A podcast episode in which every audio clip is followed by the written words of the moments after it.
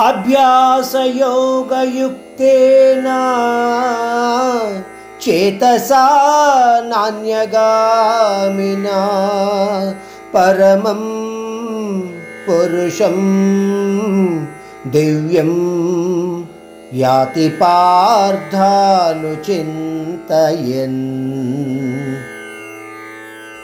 इस श्लोक में परमात्मा एक और बार बता रहे हैं कि मेरे नित्य ध्यान में रहना केवल अभ्यास द्वारा ही संभव है। इससे पहले वाले अध्याय में परमात्मा ने अभ्यास के बारे में या साधना के बारे में बहुत विस्तार से समझाया था। अभी तक परमात्मा ने यही समझाया कि बुद्धि और मन को नियंत्रण में रखना बहुत ही आवश्यक है या ज़रूरी है।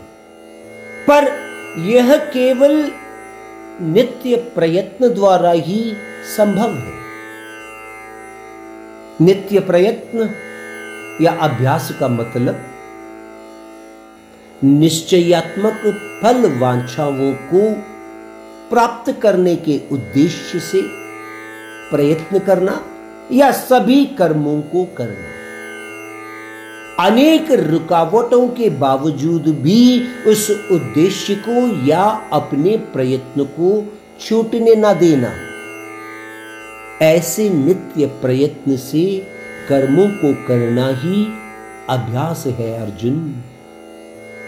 ऐसा नित्य अभ्यास करने वाला मानव, वह दिव्य रूप परम पुरुष या परमात्मा को ही पूजने वाला होता है।